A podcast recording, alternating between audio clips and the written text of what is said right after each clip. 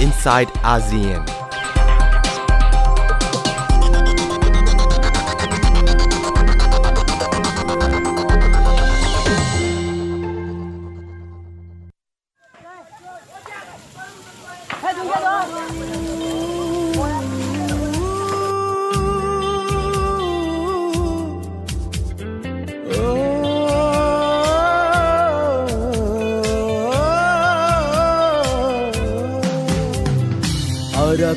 জলে, পৃথিবী তবুও জলে না তো প্রতিবাদে। বিচারের বাণী নিভৃতে নয়, চিৎকার করে কাঁদে। আরাকান জলে, পৃথিবী তবুও জলে না তো প্রতিবাদে। বিচারের বাণী নিভৃতে নয় চিৎকার করে কাঁদে চিৎকার করে কাঁদে।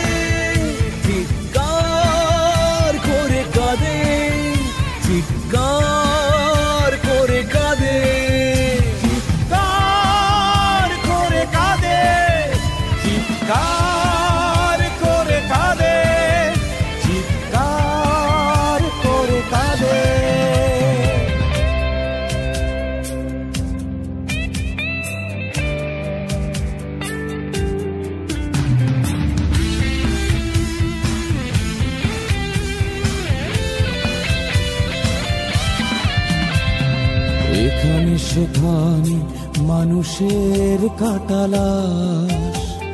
কিশোরী ফুলের যৌবন খে হয় না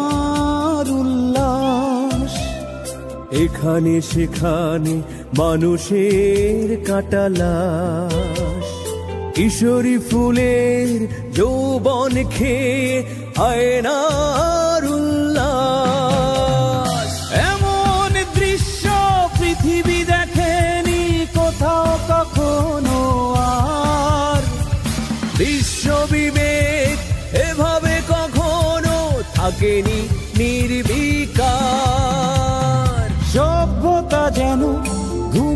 পড়েছে সভ্যতা যেন ঘুমিয়ে পড়েছে। সীমাহীন অবসাদে চিৎকার করে কাঁদে।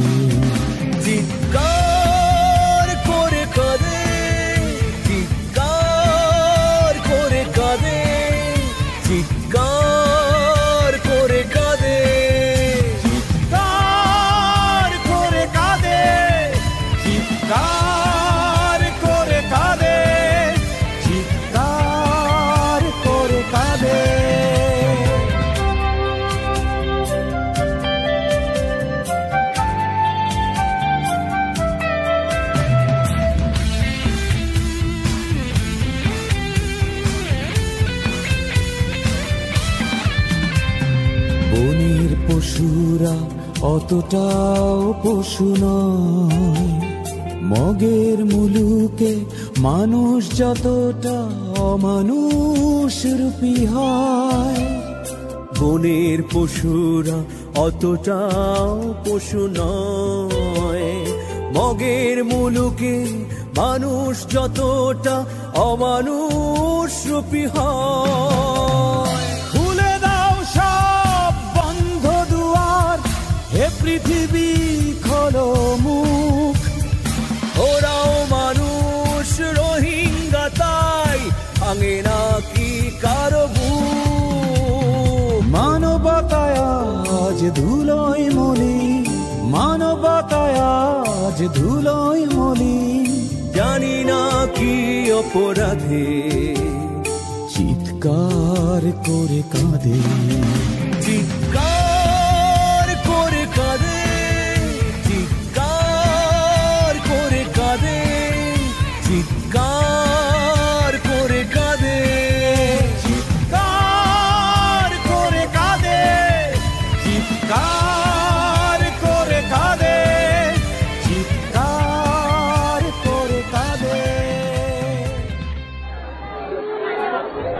ดีค่ะ i n s i ซต์อาเซียนวันนี้ ดิฉันนัฐถาโกโมลวาทินดำเนินรายการมาพบกับคุณผู้ฟังเป็นประจำทุกวันพฤหัสบดีนะคะ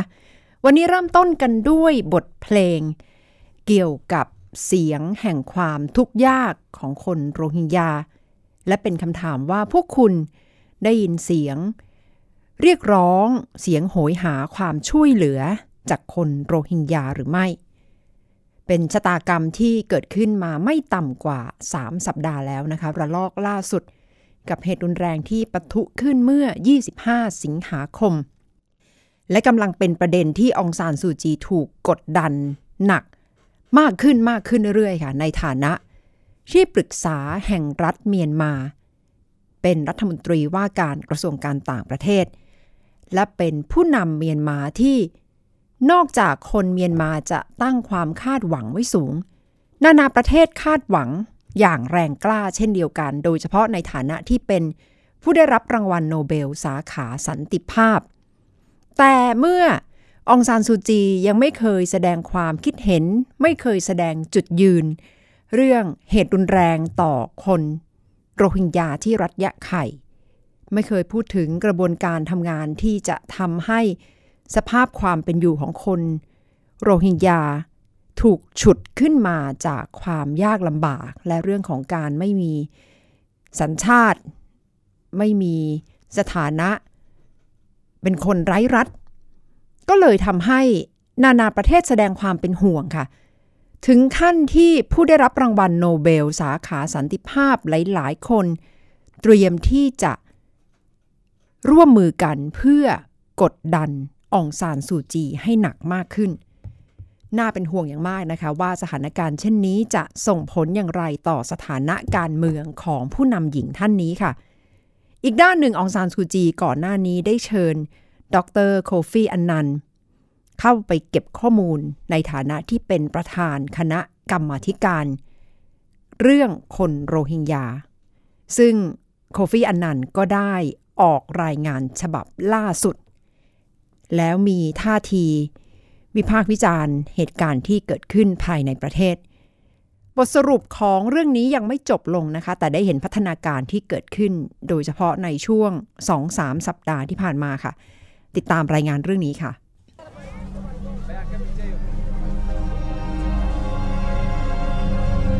กลุ่มชาวโรฮิงญาช่วยกันหามผู้บาดเจ็บในระหว่างการอพยพหนีภัยความรุนแรงเข้าไปในบังกลาเทศ คือภาพหนึ่งที่สะท้อนให้เห็นผลของความขัดแย้งในรัฐยะไข่ระลอกล่าสุด ที่เริ่มต้นขึ้นเมื่อวันที่ 25 สิงหาคมที่ผ่านมา สถานการณ์ที่ตึงเครียดขึ้นทุกขณะ กลายเป็นแรงกระตุ้นสำคัญที่ทำให้ชาวโรฮิงญาประมาณ 270,000 คน หลั่งไหลเข้าไปในบังกลาเทศ ในรอบไม่ถึง 2 สัปดาห์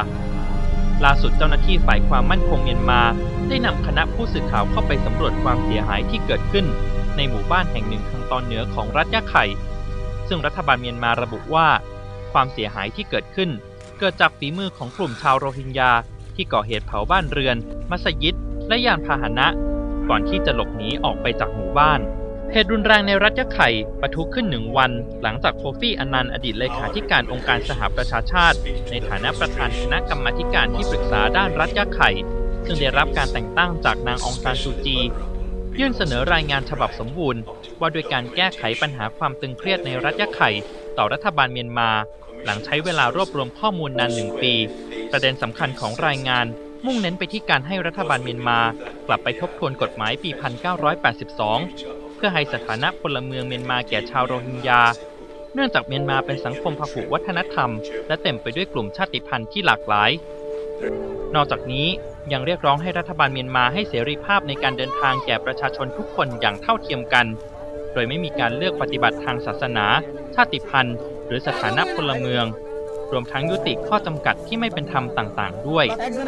หลังเหตุรุนแรงผ่านไปแล้วกว่าหนึ่งสัปดาห์ ซูจียอมให้สัมภาษณ์เป็นครั้งแรกด้วยท่าทีแบ่งรับแบ่งสู้ หลังจากถูกกระแสกดดันจากนานาชาติ ที่ลามไปถึงการเรียกร้อง ให้ริบรางวัลโนเบลสาขาสันติภาพคืน We're trying to, uh, to progress as quickly as possible on the development front because one of the biggest problems is that uh, is the matter of uh, very limited resources, and also uh, we are going to be implementing some of the the recommendations of Dr. of Kofi Annan as quickly as possible. ผู้ช่วยศาสตราจารย์ดุลยภาคปรีชารัตน์ อาจารย์ประจำสาขาเอเชียตะวันออกเฉียงใต้ศึกษา มหาวิทยาลัยธรรมศาสตร์ระบุว่า สาเหตุส่วนหนึ่งของความขัดแย้ง เป็นผลมาจากความสับสนในการปกครองระบอบประชาธิปไตยของเมียนมา ประชาธิปไตยในเมียนมาเนี่ยมันมีปัญหาในเรื่องของ conflict management ครับเพราะว่าหนึ่งเนี่ยพม่าเป็นรัฐระบอบลูกผสมในระยะเปลี่ยนผ่านยังไงก็ตามเนี่ยคุณหนีวิถีอำนาจนิยม หรือชาตินิยมของคนส่วนใหญ่เนี่ยไม่พ้นอยู่แล้ว กับสองเนี่ยก็คือว่าประชาธิปไตยในเมียนมาเนี่ยมันสับสนในตัวเอง และซูจีก็สับสนด้วยอืมก็คือกลุ่มสหประชาชาติหรือ NGO บอกว่าดิม o คร a ซีต้องเท่ากับการปกป้องสิทธิมนุษยชนขั้นพื้นฐาน รวมโรฮิงญาด้วย แต่สำหรับพม่าคนพม่าส่วนใหญ่เนี่ยประชาธิปไตยเนี่ยเกี่ยวเนื่องกับความมั่นคงของคนส่วนใหญ่ ก็คือคนพุทธและคนพม่าแท้ด้วยครับนะครับซึ่งตรงเนี้ยก็ทำให้ประชาธิปไตยในเมียนมาเนี่ยมีปัญหา และสุดท้ายก็คือว่าทิศทางการพัฒนาเนี่ย ระบบเลือกตั้งก็ดีนะครับอำนาจของซูจีก็ดี มันเป็นประชาธิปไตยของเสียงส่วนใหญ่อืมนักรัฐศาสตร์บอกว่ามีประชาธิปไตยอีกประเภทหนึ่งคือ consociational democracy ประชาธิปไตยแบบแบ่งอำนาจถัวเฉลี่ยอืมใช้ในสังคมที่มีความแตกต่างหลากหลายทางวัฒนธรรม สังคมที่ร้าวลึก ขัดแย้งรุนแรง พม่าก็น่าจะมีโมเดลแบบนี้ด้วยเหมือนกัน แต่ว่าตรงนี้ก็ถูกตีตกไปอะ ปฏิเสธไม่ได้ว่าสถานการณ์ความรุนแรงที่เกิดขึ้นในรัฐยะไข่ลุกลามเป็นวงกว้าง ส่งผลกระทบในระดับภูมิภาค และท้าทายความเป็นเอกภาพของประชาคมอาเซียน หลังจากที่ชาวอินโดนีเซียหลายพันคน เดินขบวนไปตามท้องถนนในกรุงจาการ์ตา เพื่อขับไล่เอกอัครราชทูตเมียนมา ตอบโต้การเลือกปฏิบัติ และการใช้ความรุนแรงกับชาวโรฮิงญาขณะที่ผู้เชี่ยวชาญด้านการก่อการร้ายและโลกมุสลิมมองว่า การประท้วงรัฐบาลเมียนมาที่เกิดขึ้นในอินโดนีเซียและหลายประเทศ สะท้อนให้เห็นปัญหาที่อาเซียนต้องร่วมมือกันแก้ไข เพื่อป้องกันภัยคุกคามความมั่นคงที่จะตามมาในอนาคต อย่างล่าสุดเราก็เห็นว่ามันมีความพยายามจากกลุ่มติดอาวุธหลาย ๆ กลุ่ม ไม่ว่าจะเป็นกลุ่มตาลิบัน กลุ่มเชเชนส์นะฮะหรือว่ากลุ่ม IS ที่ต้องการจะเข้ามาร่วมรบในพม่านะครับหรือแม้กระทั่งมุสลิมจากอินโดนีเซียเนี่ย นะฮะก็พยายามที่จะอ่าล่ารายชื่อกันเพื่อที่จะเข้ามาช่วยชาวโรฮิงญาครับนะเพราะฉะนั้นเนี่ยเอ่อผมคิดว่าตรงนี้มันเป็นเรื่องที่น่าสนใจ น่าเอ่อเป็นห่วงนะครับว่าท้ายที่สุดแล้วเนี่ยเอ่อปัญหาโรฮิงญา มันจะนำไปสู่การจุดประเด็นความขัดแย้งในอาเซียน มันจะนำไปสู่ความขัดแย้งระหว่าง ชาติพันธุ์ และศาสนาในภูมิภาคอาเซียนครับมันจะนำไปสู่อ่าการเปิดสมรภูมิรบใหม่ของกลุ่มติดอาวุธจากภายนอกนะซึ่งตอนนี้เรามีเราเห็นในกรณีของฟิลิปปินส์อยู่แล้วนะครับครับแต่สมรภูมิที่มันอาจจะเกิดขึ้นใหม่ก็คือที่พม่านะฮะตรงเนี้ยนะครับผมคิดว่าต่อไปอาเซียนนะฮะจะต้องพูดคุยกันอย่างจริงจัง เพราะเอ่อ มันจะส่งผลกระทบโดยรวมนะฮะไม่ว่าจะเป็นประเทศไหนก็แล้วแต่ โจทย์สำคัญสำหรับประชาคมอาเซียน คือการสร้างความสมดุลในการแก้ไขวิกฤตทางมนุษยธรรมในรัฐยะไข่ เมื่อประชาคมอาเซียนต้องรับบทเป็นทั้งผู้ไกลเกลี่ยที่ต้องวางตัวเป็นกลาง และเป็นการชนระหว่างเมียนมากับฝ่ายที่ดำเนินมาตรการแข็งกร้าวไปในเวลาเดียวกัน เพื่อไม่ให้เหตุการณ์ลุกลามจนกลายเป็นความขัดแย้งทางเชื้อชาติและศาสนา ภายในภูมิภาคต่อไปในอนาคต พงศธรสุขพงศ์ข่าวเจาะย่อโลกไทย PBS รายงานปฏิเสธไม่ได้นะคะว่ายังเต็มไปด้วยความซับซ้อนสำหรับเรื่องการแก้ไขปัญหาสถานะของคนโรฮิงญา โดยเฉพาะเมื่อดูจากมุมการเมืองภายในประเทศเมียนมา โดยเฉพาะเรื่องของการออกมาพูดอย่างเปิดเผยของบรรดาพระสงฆ์ โดยเฉพาะพระวีรทูซึ่งเป็นที่รู้จักกันในฐานะพระที่เน้นชาตินิยม และมักจะออกมาพูดสร้างความปลุกปั่นยั่วยุ ครั้งนี้ออกมาอีกครั้งค่ะ ถึงแม้จะมีคำสั่งห้ามโดยคณะสงฆ์ของเมียนมาว่า ห้ามพระรูปนี้ทำกิจกรรมใด ๆ ทางการเมือง แต่พระวีรทูออกมาอีกระลอก ด้วยปัญหา เหตุรุนแรงที่เกิดขึ้นที่รัฐยะไข่ และเกี่ยวข้องกับคนโรฮิงญาค่ะ จึงน่ากลัวอย่างมากสำหรับคนที่อาศัยอยู่ในพื้นที่โดยเฉพาะ ความขัดแย้งระหว่างคนพุทธและคน มุสลิม ซึ่งอยู่ที่รัฐยะไข่ ที่จริงสองชุมชนนี้อยู่ในชุมชนรัฐยะไข่มายาวนาน โดยเฉพาะบริเวณ ด้านพรมแดน แต่พอมีปัญหาเหตุรุนแรงทำให้ความไว้เนื้อเชื่อใจกันลดน้อยลงไปเรื่อย ๆ นะคะกำลังเกิดปัญหาตามมา โดยเฉพาะเมื่อคนโรฮิงญานับแสนคนได้ย้ายไป พยายามที่จะย้ายไปบังกลาเทศ ปัญหาก็เกิดขึ้นอีก เพราะว่าบังกลาเทศไม่ยอมรับคนเหล่านี้ให้เข้าไปอยู่ในประเทศค่ะ เลยกลายเป็นปัญหาอีรุงตุงนัง เพราะว่าคนโรฮิงญา เลยกลายเป็นกลุ่มคนไร้รัฐที่ไม่มีที่อยู่ กลุ่มประเทศ OIC องค์กรความร่วมมืออิสลาม ออกมาแสดงความคิดเห็นอย่างชัดเจนมากขึ้น และมีความตื่นตัวมากขึ้นนะคะ โดยเฉพาะประธานาธิบดีเออร์ดวนแห่งประเทศตุรกีที่ระบุว่า เตรียมที่จะให้ความช่วยเหลือเพิ่มเติม แต่ก็ไม่ได้บอกนะคะว่าเตรียมที่จะรับคนโรฮิงญาไปอยู่ในประเทศตุรกี ซึ่งตรงนี้ล่ะค่ะที่น่าหนักใจว่า แล้วแนวทางแก้ปัญหาในระยะยาว จะทำอย่างไรสำหรับคนโรฮิงญา พักกันสักครู่นะคะ และเราจะกลับมาติดตาม ความเคลื่อนไหวในอาเซียนในรอบสัปดาห์ค่ะ inside ASEAN.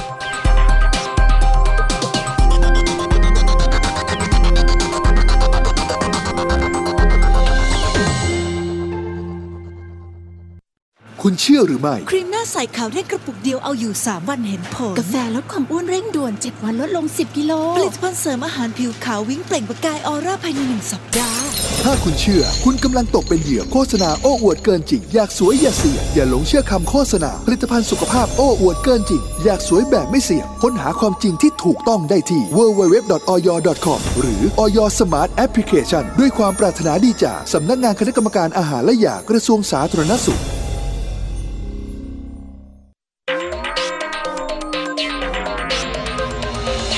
inside ASEAN.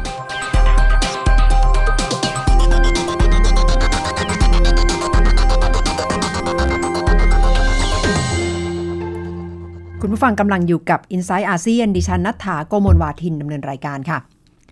คุณผู้ฟังคะเรื่องของข้อตกลง TPP ก่อนหน้านี้ได้เห็นความคึกคักความเคลื่อนไหวที่ เป็นไปด้วยชีวิตชีวาในยุคของอดีตประธานาธิบดีโอบามานะคะ เดินทางมาประเทศไทยก็พูดถึงเรื่องนี้พร้อมกับตั้งความหวังว่าไทยจะเข้าร่วม แต่ไทยก็ยังไม่ได้ประกาศเป็นสมาชิก ยังไม่ได้ขอเข้าร่วมนะคะ จน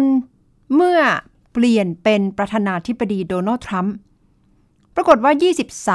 23 มกราคม งานแรกหลังจากสาบานตนรับตำแหน่งเป็นประธานาธิบดีสหรัฐ ได้ลงนามในฐานะประมุขฝ่ายบริหาร ขอถอนตัวถอนสหรัฐออกจากข้อตกลง TPP น่าจะเป็นปรากฏการณ์ที่ช็อกระดับผู้นำในอาเซียน โดยเฉพาะสิงคโปร์ ฟิลิปปินส์ ที่ได้เดินหน้า ต้องการที่จะร่วมหัวจมท้ายกับสหรัฐไปแล้วในการลงนามในข้อตกลงนี้ รวมถึงประเทศอื่น ๆ นอกอาเซียน อย่างเช่น ญี่ปุ่น นิวซีแลนด์ออสเตรเลียนะคะ เพราะว่าเตรียมที่จะเดินหน้าเข้าสู่ข้อตกลงนี้ แล้วทางออกของอาเซียนคืออะไร มีข้อเสนอจากรัฐมนตรีด้านการค้า แห่งประเทศสิงคโปร์ค่ะ คุณลิม เฮงเกียง บอกว่าอาเซียนยังมีโอกาสที่งดงามรออยู่มากมาย เพราะว่าอาเซียนเเศรษฐกิจถือว่าแข็งแกร่งเหลือเกิน และเขาได้บอกกับทางหอการค้าอเมริกาประจำสิงคโปร์ว่ามีความมุ่งมั่นทางการเมืองที่ต้องการจะเดินหน้าทำข้อตกลงทางการค้าในระดับภูมิภาคกันต่อไป ถึงแม้สหรัฐ จะถอนตัวออกจาก TPP แล้ว แต่อีกด้านหนึ่งก็คล้ายๆกับขู่บรรดานักธุรกิจของสหรัฐ ว่าอย่านิ่งนอนใจ เพราะที่จริง ความสัมพันธ์ในเชิงการค้าระหว่างระดับภูมิภาคและสหรัฐ ก็จะต้องลึกซึ้งลึกล้ำมากยิ่งขึ้น โดยเฉพาะสิงคโปร์มีความต้องการที่จะตั้งเป้าหมายที่จะพัฒนา การไปมาหาสู่การเกี่ยวข้องกันหรือว่า connectivity ซึ่งจะต้องเป็นเรื่องใหญ่ และทำให้เกิดขึ้นได้จริงในปี 2018 ค่ะ โดยพูดแบบนี้ก็หมายความว่าสิงคโปร์ก็เตรียมที่จะเป็นหัวหอก ที่จะดึงความร่วมมือในระดับภูมิภาค และประสานกับสหรัฐให้มากขึ้น ขณะนี้กลุ่มประเทศที่ลงนามในข้อตกลง TPP เหลืออยู่ 11 ประเทศ และข้อตกลงการค้าในระดับภูมิภาคหรือ RCEP ก็เป็นข้อตกลงที่ถูกมองแบบหมายมั่นปั้นมือนะคะว่าน่าจะมาแทน TPP ได้ ซึ่ง RCEP นี้รวม 10 ประเทศในอาเซียน จีน ญี่ปุ่น เกาหลีใต้ อินเดีย และนิวซีแลนด์ ซึ่งสิงคโปร์ตอนนี้พูดเหมือนคล้ายๆ จะทำใจว่าสิงคโปร์เนี่ยเข้าร่วมทั้งสองข้อตกลงเลยนะ ทั้ง TPP และ RCEP แต่เมื่อ TPP สหรัฐถอนตัวไปแล้วก็ต้องทำใจว่าพลังของความเป็น TPP เนี่ยลดน้อยถอยลง สิงคโปร์ก็จะต้องเดินหน้าต่อไปให้ได้ ในฐานะที่เป็นผู้ใหญ่แล้ว และจะต้องมองไปข้างหน้า อย่ามัวแต่ยึดติด กับข้างหลัง พูดออกมาอย่างนี้ก็หมายความว่าอาเซียนก็คงจะต้องเร่งเดินหน้ามอง ทางเลือกที่เหลืออยู่ก็คือ RCEP แทนที่จะไปรู้สึกเศร้าเสียอกเสียใจที่ TPP ล้มหายตายจากไปนะคะ พูดแบบนี้นี่น่าจะแสดงถึงความเป็นผู้ใหญ่ ความมีวุฒิภาวะของสิงคโปร์ได้อย่างมาก แสดงให้เห็นถึงการปรับตัวได้อย่างรวดเร็ว และการเดินหน้าที่จะทำงาน เพื่อทำพร้อมไปกับการสารสัมพันธ์กับนักธุรกิจ สหรัฐในสิงคโปร์และเดินหน้า RCEP กับกลุ่มประเทศบวก 6 ของอาเซียนค่ะ ซึ่งก็คงจะต้องดูว่าแล้วไทยเองเตรียมที่จะใช้โอกาสตรงนี้มากน้อยแค่ไหน เพราะว่าเคยประเมินกันแล้วว่าเมื่อ TPP จบไปที่จริงน่าจะเป็นโอกาสของประเทศไทยมากขึ้นซะอีก เพราะว่าไทยไม่เคยไปลงนามในข้อตกลง TPP เพราะฉะนั้นถึงเวลาแล้วที่จะต้องมามุ่งมั่นกับ RCEP ให้ชัดเจนค่ะ ทั้งหมดคือ i n s i ซต์อาเซียนสำหรับวันนี้ และดิฉันจะลาไปด้วย บทเพลงที่แสดงถึงความหวังของคนโรฮิงญาสำหรับวันนี้ดิฉันนัฐถาโกโมลวาทิน สวัสดีค่ะ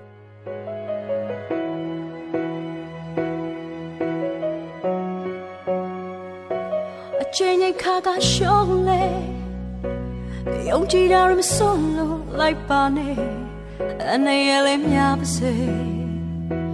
စုခင်လည်းမဖြစ်ပါစေအချိန်တိုင်းထိရှာနာခြင်းစေရဟာပဲကြွေဝေးဝါလေအနာကမြမောင်မိုက်နေလေပဲဒီဘဝတည်းလက်တွဲဖြုတ်ဖေးနေပြောလင်းချက်တစုံတရာမပါဝင်ပါလေ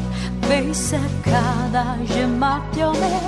ကျော်လွန်နိုင်မိခက်ခဲတိုင်းရှင်တဲ့ကမြတ်တာတရားနဲ့မျောလင်းချက်တစုံတရာမပါဝင်ပါလေ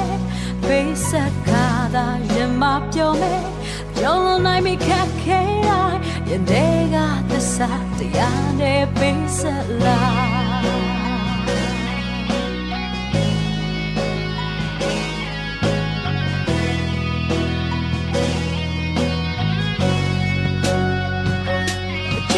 ခါကရှုံးလေ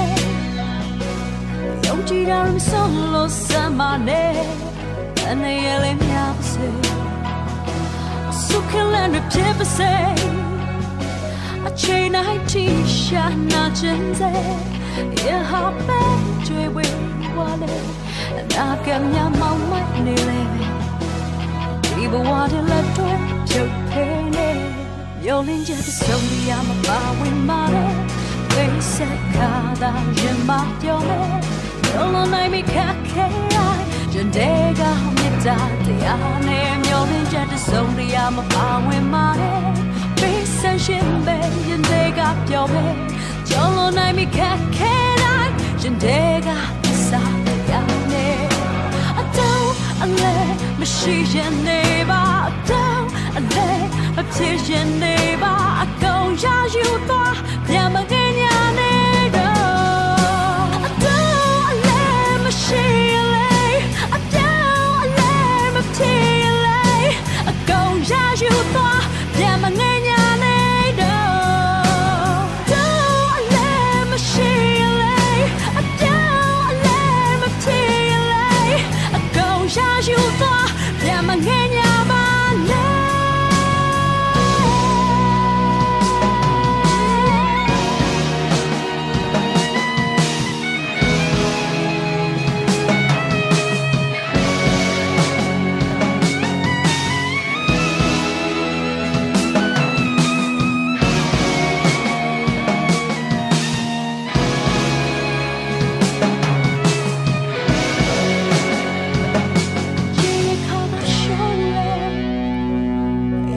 Yarım sonla lay bane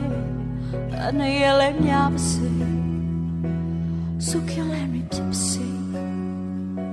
Chain ninety sharp nudges Ye ha be jwe we wale Na kem ya mama ne leve. Tuy bo wale la twe ma pyo pe ne